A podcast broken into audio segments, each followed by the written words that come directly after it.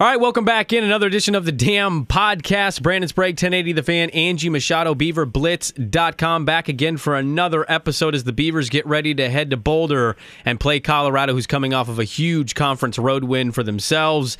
Uh, but Oregon State coming off of the loss against Boise State. And I'll tell you, Angie, that was some of the worst first half football I've seen out of Oregon State in a long time. Oh, especially that second quarter, Brandon. I mean, that was especially with the defense giving some pretty good offense or giving some good field position, and uh, the offense couldn't capitalize, and then the defense giving up 435 yards of of uh, uh, yards in that first half. Ugly. You know, I'll say this too because I was walking around a couple tailgates before I went in because I, I, think I'm officially no longer. I don't think I can sit in the media press box anymore. Uh, I think I enjoy having a beer three and uh, kind of sitting with with fans. But I noticed walking around tailgates and then getting into the stadium, like you can't help but notice all the blue walking around and everybody that traveled from Boise or the Portland area uh, to root on the, the Broncos. And I was like, oh, oh dear, here we go. A lot of Boise State fans. And there were a ton of them. Some of the, you know, some of the bigger numbers of a visiting fan base that I've seen in a while in Reser. But that crowd was ready to go. Like Oregon State fans were loud at kickoff. They were amped. It was a Fox game. And it felt like the team just, I don't know what it was. Maybe give credit to Boise State, but there was an element for me watching it in the stands. They got that turnover, they got the touchdown. And basically, after that, the crowd's in it going crazy. And it just didn't feel like they were ready. I, I don't know what it was. Maybe it's just the reality of where the program is versus Boise State. But it, it just didn't. It didn't leave you feeling great about the program at that moment.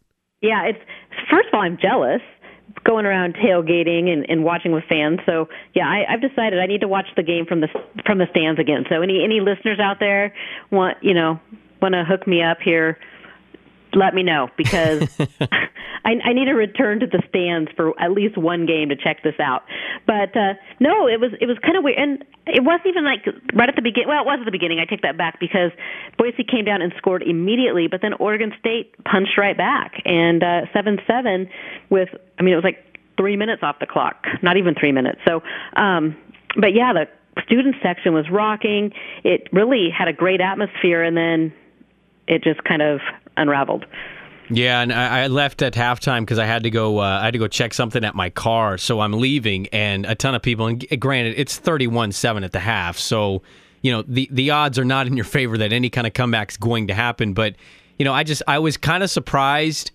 That's such a commute for so many people. Like an hour and a half from Portland, an hour from from this place, Salem. It's like 45 minutes like a lot of people left. Like a lot of people were just flat out like, "This is pathetic. This is embarrassing. We're not even competing. I'm out of here."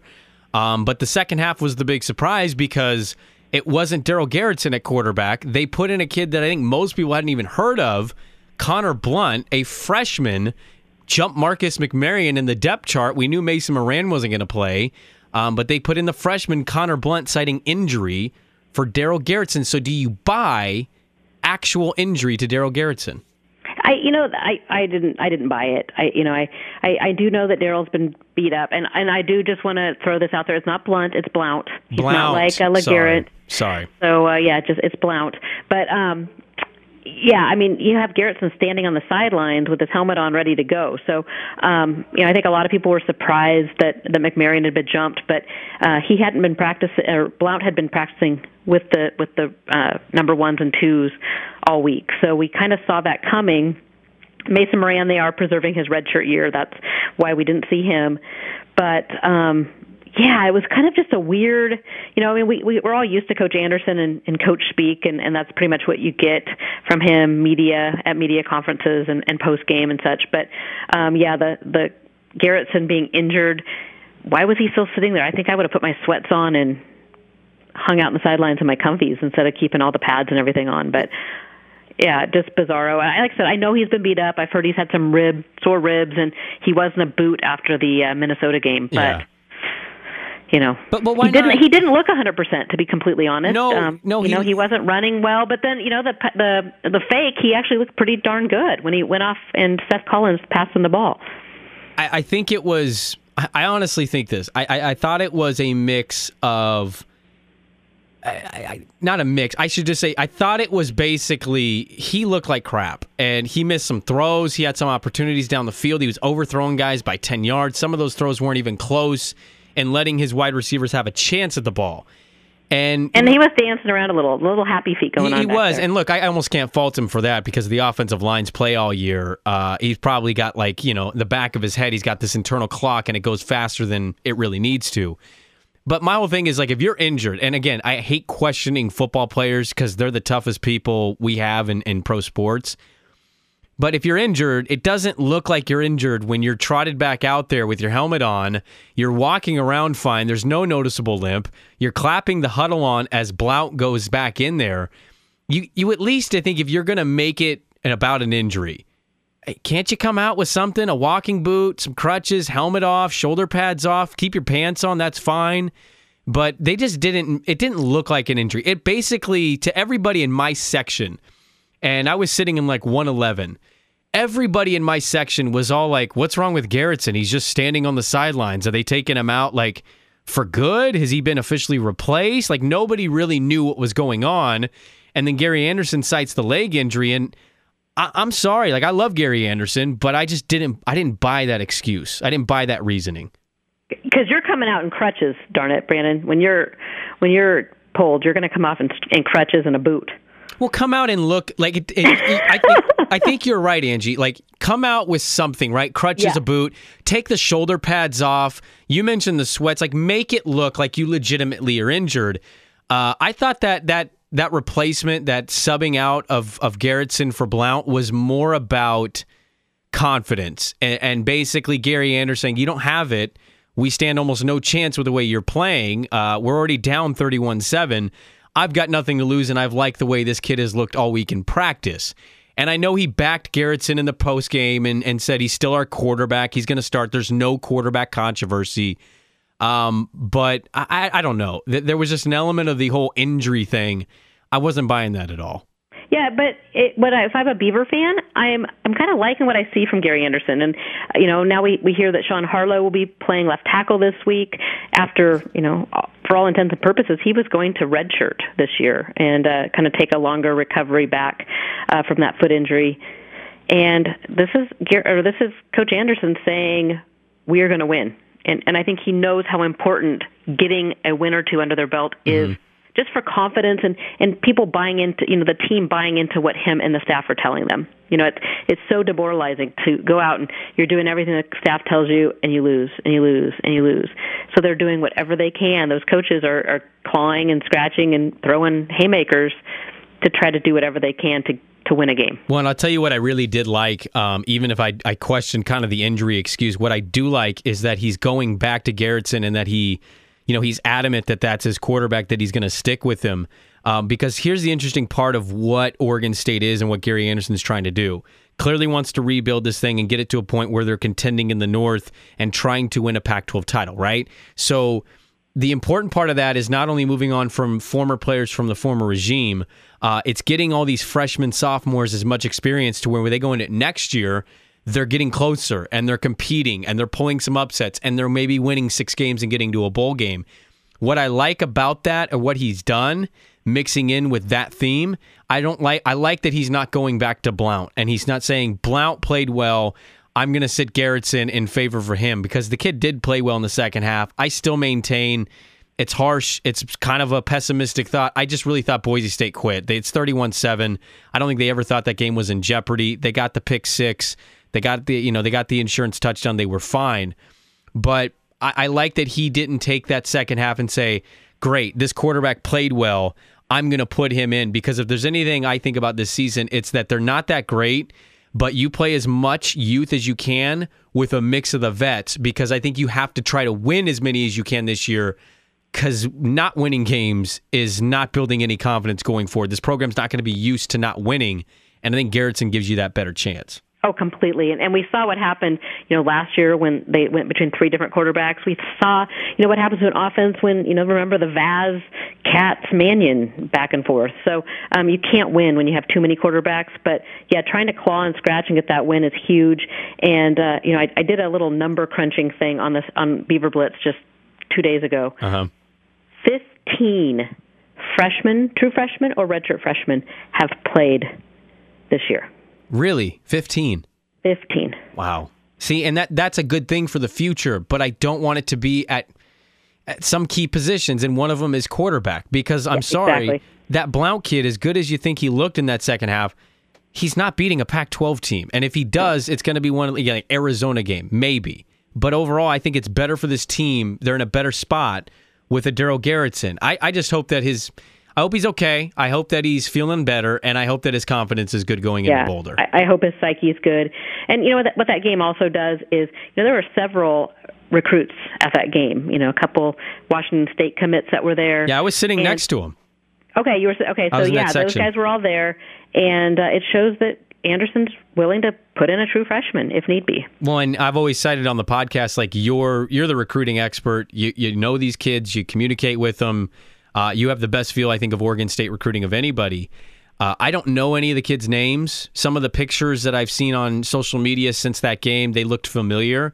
Uh, but what I heard, because I was literally a couple rows behind them, uh, and then that place emptied out, and some of them were still up there, so I could hear what they were saying. And basically, the feel I got was even though Oregon State was getting their ass kicked and slowly clawing back, uh, I still got a good feel from a lot of those recruits. They were like, man, this stadium's really nice. I kept hearing them talk about Coach Andersen, uh, talking about some of the other coaches on the staff, and just saying, you know, kind of an amped up feel of, man, if I'm here, it's going to be changed. It's, it's going to get better. Like, or more of an optimistic look at the program's future with Gary Andersen uh, than a, oh man, they're down 31 14. Like, this is ugly and this is embarrassing. I'm not going here. You know what I mean? Yeah, and and so that's you know we caught up with those guys, and so two of those guys, Tyari Venable and uh, Charles Moku Watson, both Washington State commits. They got home from their trip. Charles Watson loved everything about it. He told me he thought, I mean, campus was awesome, true college town.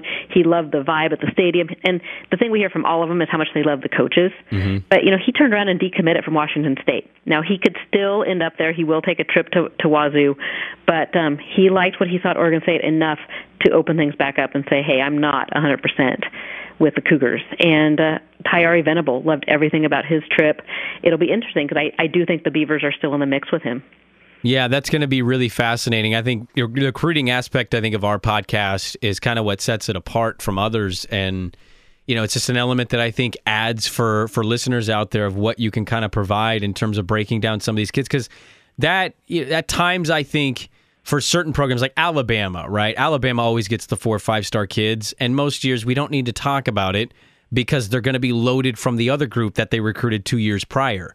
But I think a program like Oregon State, it's so vital because if you think Gary Andersen and this program are truly going to be an 8, 9, 10 win type program at some point, uh, these are the kids that are going to be the ones leading it. And so that, that that's why I think it's so important right now for them uh, to have those moments where these kids come and they visit.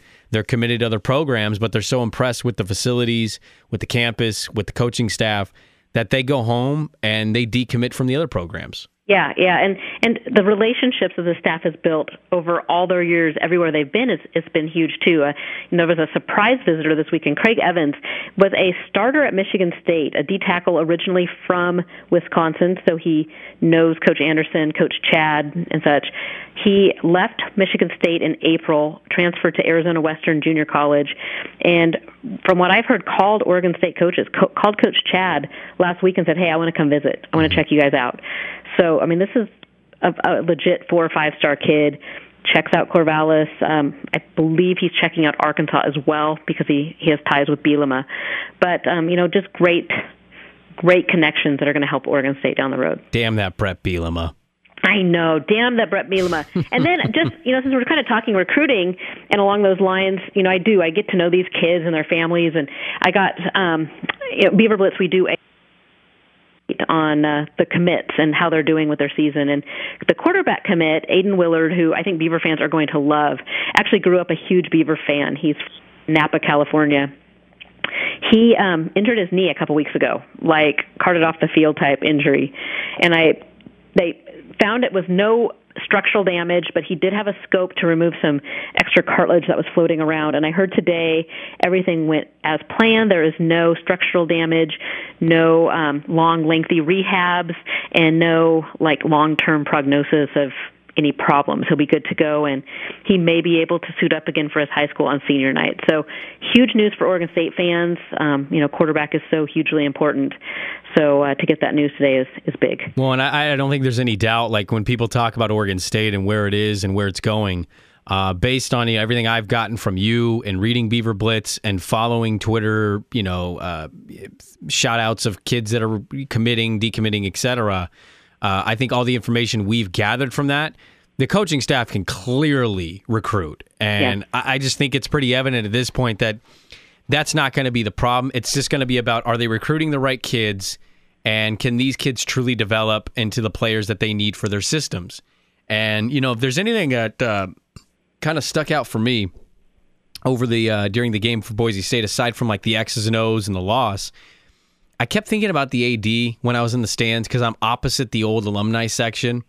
And I checked out the terrace. The terrace, by the way, is badass. Uh, it's great. Uh, if you get a chance to go to the terrace for any games this year, highly recommend doing it. It looked like a great time. They got a couple food trucks in there. Um, it's a really great addition. But I kept looking at the alumni side because, you know, part of what went through my mind was the Gary Andersen timetable of getting this program back, uh, recruiting, because I was thinking about our podcast a little bit during the game. And then the other thing was the AD, the AD hire that they're going to have to make, and just how important that is. Because I looked at that alumni side. It needs to get done. It's so damn old. It looks ugly. They need to just make this thing a full stadium now and connect everything and have a legit Reser Stadium and I just kept thinking about the AD hire and, and what how important that's going to be to hire a mouthpiece, not necessarily a person that has to worry about hiring, firing people. That's always going to be important, but they need a mouthpiece. They need somebody that's going to go in there, rally the boosters, and get the money because you got to finish this stadium. It's so close. The terrace is great. The other side is great. Just get rid of that alumni side and finish that damn stadium. It, it needs to be done. It is. It's an eyesore, and and, and just you know the facilities aren't good. It's you know that's the final piece of the puzzle. And from what I'm hearing, they're actually want to tie that in with the 150th. Uh, birthday or anniversary of Oregon State, which is I believe in 2017. But to me, that's or 2018, 2018. But that's almost getting too too far down the road because if you're fundraising in 2018, yeah, that means that's not going to be done for another you know five six years. So um, it's it needs to happen. Well, and you wonder too, because I think the the narrative of Gary Andersen and the AD, I think that's an overblown storyline. I don't know if I said that on the last podcast, but I mean, you hire an AD that's going to get along with every coach. That's probably a given. Uh, but he's had three jobs in seven years, and and I'm not saying that he's going to abandon. There's an element of him that I feel like he is committed. He loves the rebuilding project. Uh, he, I think he's a little more over his head than he originally thought he would be when he came here and didn't make a visit. Just said, "I'm going to Oregon State," but there's an element for me that I think in the back of your mind, three jobs in seven years, you could make reasons for why he's been here, there, and, and now. Uh, but that can't leave you 100% confident, too. You know, when you tell me the new side's going to be done by 2018, uh, I'm starting to worry. Like, well, at what point does Gary Andersen look at and go, "Come on, how is this not done until 2018? This should be done next year." You know what I mean? Yeah, elements yeah. like that make me worried. You know, I, I've heard that a lot. I mean, we hear that that discussion on Beaver Blitz, and you know, Gary Andersen, and you know, the Wisconsin fans like to talk about him bouncing, and did he know what he was getting into? And I, I do honestly believe his narrative that he took this job not just because he likes rebuilding. He took this job because he loves these small college towns he loved his job at Utah State, and I think Corvallis is like Logan, Utah, only it's bigger and a, a Power Five school. I mean, he, I think he legitimately loves this campus, this university, and and sees himself here for for the long haul. Long haul. Yeah, and and that's kind of a topic that uh, I've been thinking about too. Was you know Gary Andersen and his time at Oregon State, and it's only been it's been a season now and three games, and and I I want to preface this by saying I am in no way panicked. Nobody probably should be. But there's there's two things I want to bring up. The first one, and I'll ask I'll ask you this question, Angie. The first one is what your timetable was for the program to be a bowl team, and then slash what the timetable was to get to where you think Gary Andersen can get it. And the second part of that would be have you recalibrated at all with a season and three games under his belt? As far as this season, just based on what you've seen, uh, them getting to a bowl and then them getting to competing to where Gary Andersen wants it as a program. How many years did you think it was going to be versus what you've seen now for a season and three games? Well, okay, so when when this first I thought I thought 2 years, right? You know, I was like, "Oh, it'll be a 2-year deal." But I didn't really realize that this was, you know, I probably said this a year ago. I didn't realize that he was completely imploding everything. This wasn't like Coach Riley and Lincoln, where he kind of comes in and is keeping a little bit of the running aspect with the quarterback, but kind of bringing in some of his own pro style type stuff. This was a complete just nuke the nuke the program and start building from the ground up. So, um, you know, I thought two years. I, I did talk to a friend of mine who's a, a, a he was a Pac-12 coach, and he's he laughed at me. He said, "No, this is major. This is like three to four years."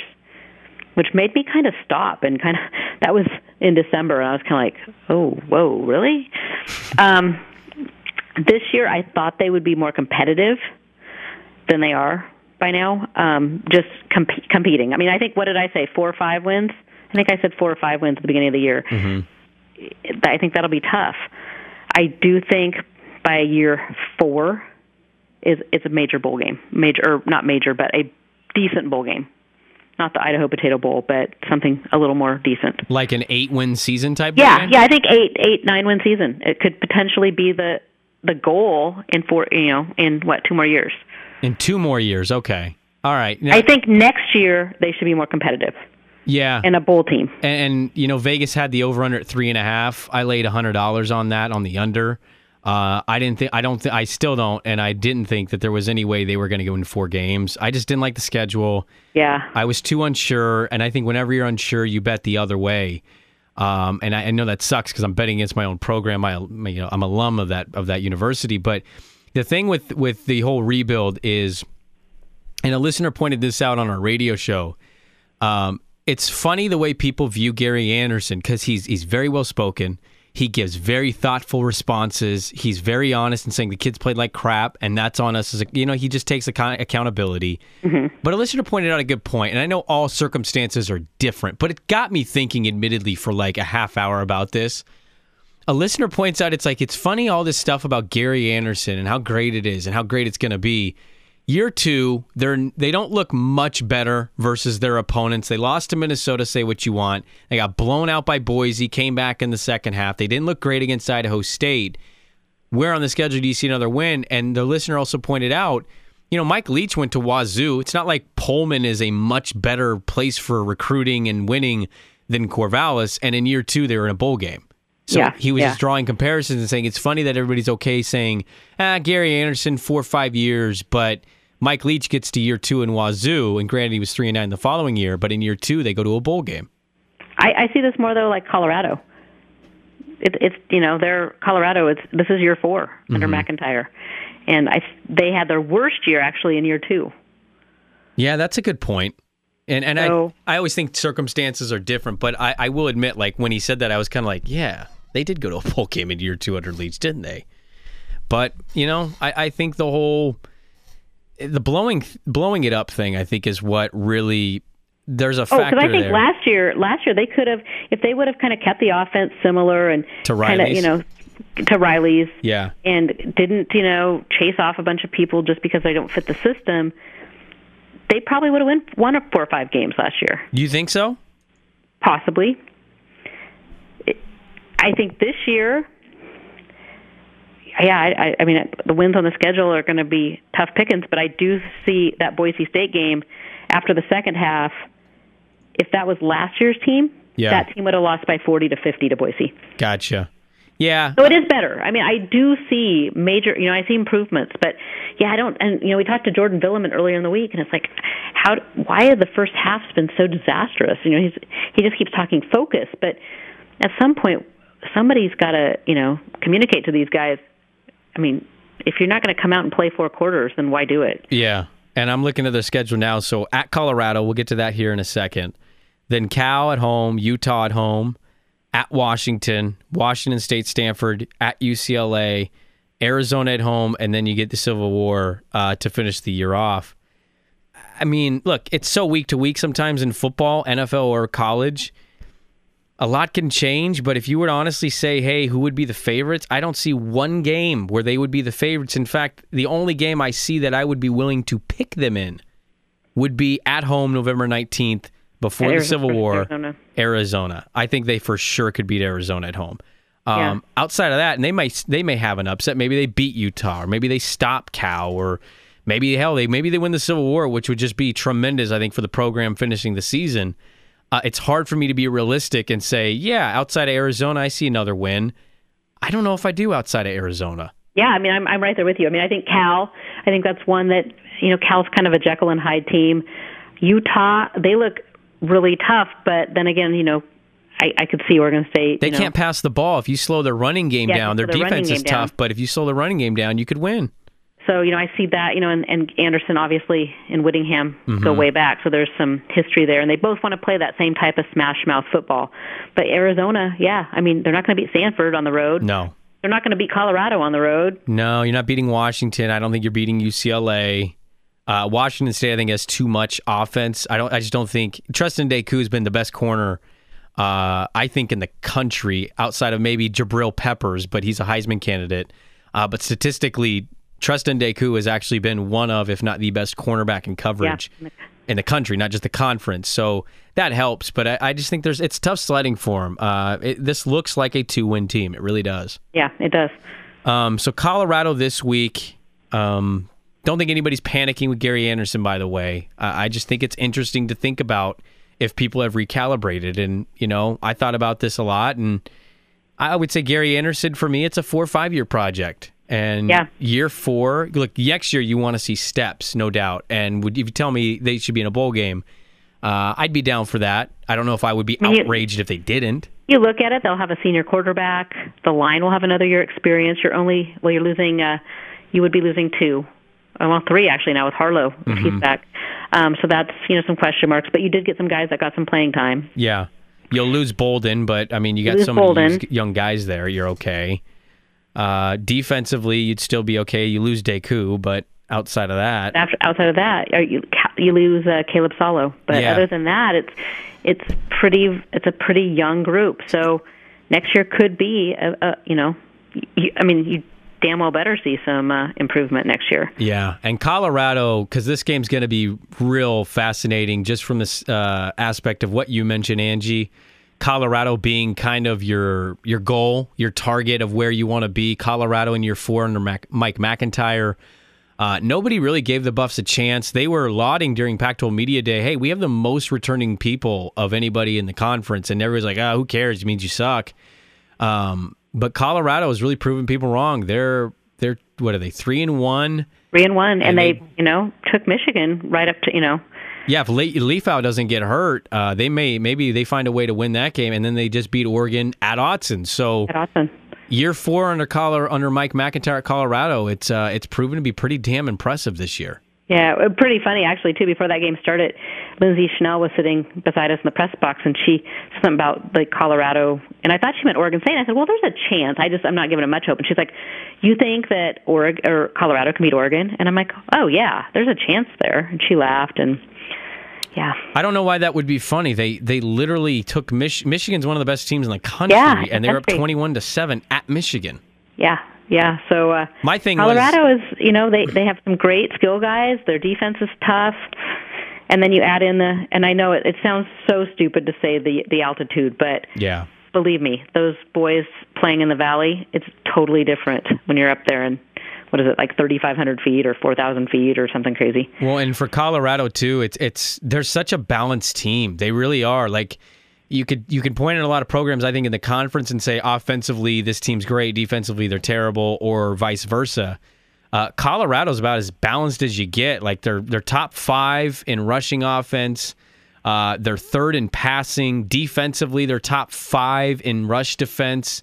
Uh, pass defense, they're secondary. They're number one. They only allow 163 yards a game. So they're incredibly balanced. And I want I know a lot of people want optimism and hey, pick the Beavers to win. I'm not going to do that. Uh, I think Colorado's a very good team. Mike MacIntyre deserves some credit for what they're doing. But 18 points, that's a lot of points. Uh, Is it up to 18 now? yeah, yeah, it's been bet up to 18. It started at fifth. It started at 16. It's 16. been bet up to 18 and a half. Wow. So people are thinking basically a three touchdown victory for Colorado, which wouldn't be out of the realm of possibility. But I also just can't expect. Can Oregon State play worse than they did? And they only lost. Boise State's a good team. I think Boise State. Yeah, Colorado are- Boise. I mean, that's you know, looking at Boise, they would be a middle of the Pac-12 team, upper middle. Aren't them in Colorado comparable? Yeah, I, I would say so. So, I mean, and you lost by what, 14 in that game? I, I could kind of see the same thing for Oregon State this weekend.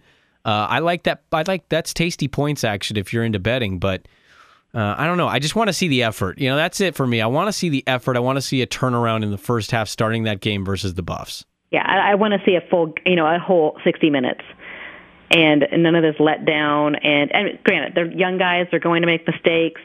Um, you know, I talked to a, a friend of mine who used to play at Oregon State, and he was at the game. He was all kind of bummed after the game, and then the next day he calls and he goes, "You know, I, I'm rewatching this game, and really, it's it's not as bad as I thought it was." Yeah, uh, I will concur with your friend in this. When you're there, it seemed just way worse. Oh, it seemed bad. It Uh, seemed bad. But you know, he's and, and it's it's so cliche to say this, but you know, a missed tackle here or a missed catch, and that's a totally different game. Yeah, I mean, but that's what you do at home, though. That's you have you to take do. advantage of those moments, you know. I mean, it reminds me back when I was a, a college student, and and the Beavers got, uh, or you know, we it was back '93 to '97. I'm old, and uh, we would sit around the sorority house with our houseboys, and we would discuss how the Beavers, you know, we could rationalize how we were like the number one team in the country, because we beat so and so, who beat so and so, who beat so and so, who beat so and so. Who beat so and so? Who beat Oklahoma State, which makes us champions? so I feel really bad saying, "Well, a missed tackle here and a missed catch." yeah. but no, it, it really, it, you know, it, it is the truth. All right, let's get to some Dam questions from some listeners out there. I had one listener that just found our podcast. Uh, I thought he was like a long time Oregon State, like P1 of our podcast, listen to it all the time, and he tweets me, and I recognize the handle, and he goes, "Hey, just found the podcast, man. Good work. Well, work." welcome. And I was like, "All right, thanks for listening." But he he gave me a music, uh, some music that he he suggests we play during Dam uh, Dam questions.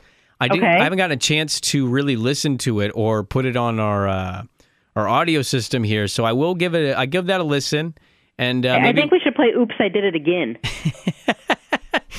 and Behind uh, the scenes bloopers here, um, damn listeners. oh yeah. Brandon has a couple times here where, like, him and I will start talking, going into the Dam podcast, and then he'll be like, ah.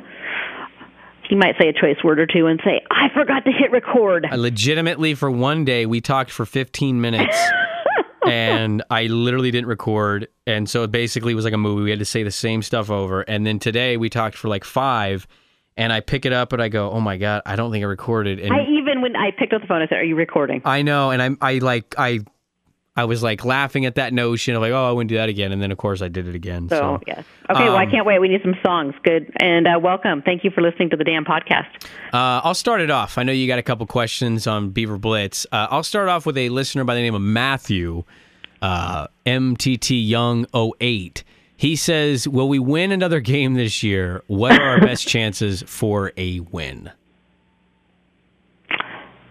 Well, we kind of talked about that. Arizona, I think, is Would you circle any other game that you give them a good shot at? I mean, there's some there's questions, but like a good shot. well, they're all questions, but I mean, Cal. I'm looking at Cal at home. I'm looking at Civil War, and I'm looking at Arizona. I think Okay. those home games, you know, maybe Washington State, just depending. I don't. I have not paid a ton of attention to Washington State except for the legal troubles they've been having. So Washington State and Cal basically the same team. Uh, I don't feel good about that. I'll just because say- they can put up so much offense. Yes, I'll say this. Uh, I circle Arizona, so that leaves you at two. And I, I don't care what anybody tells me. Uh, call me a homer if you want. I really believe this. I think you circle the Civil War. I oh, I do. That, yeah, I think. that Duck defense is god awful. Um, you're in Corvallis. You came so close last year in that second half. Uh, I think that crowd is going to be. There's always a lot of Duck fans and Beaver fans in both, but I think that crowd is going to be amped up. You're probably not going to be a bowl team, so basically it's your bowl game. Um, and I expect some good fight. So I'll circle the Civil War just because I think that rivalry game. Um, it got a lot. It got a lot of their juices flowing last year for kids who weren't as familiar with it.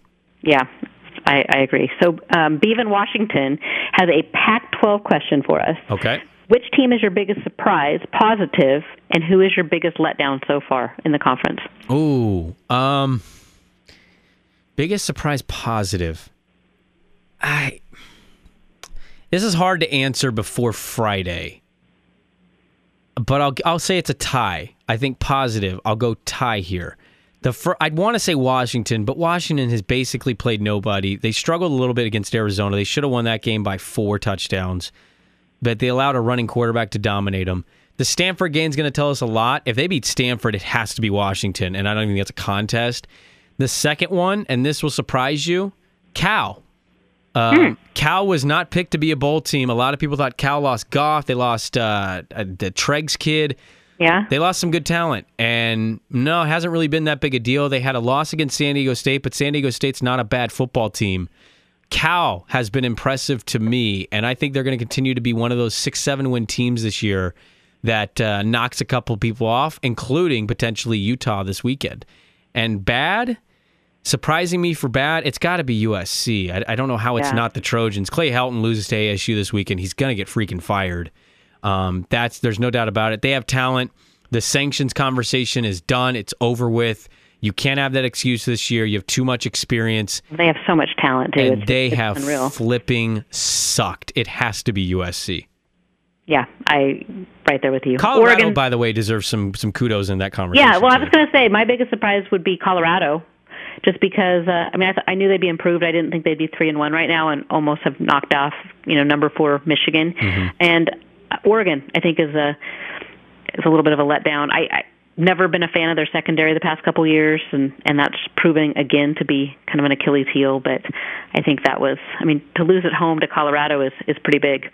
Yeah, you want some insight on? Uh, you want to know how crazy Duck fans going? We talked about that on Monday, and uh, if they lose to Washington State, that seat that uh, Mark Helfrich sits on to study game film, it's going to be scorching red hot.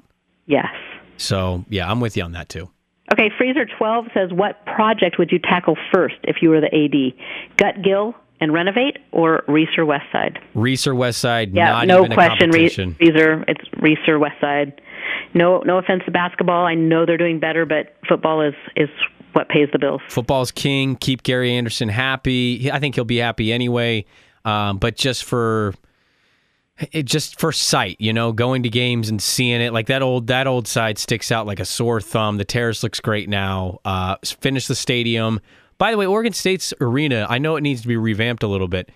There's an old element that I like about it, and Yeah, I'll too. say this for the gym that was in Eugene that they used to play in. I liked that too, just because was I like old school hoop feel and uh, I just I love Gill Coliseum. So yeah, you can make it better, but you for sure got to go west side of Reser.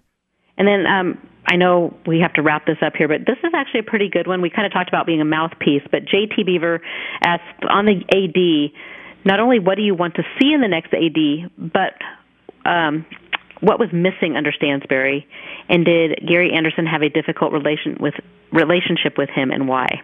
Oh, um, I've never heard anything about Gary Andersen and Stansbury having problems.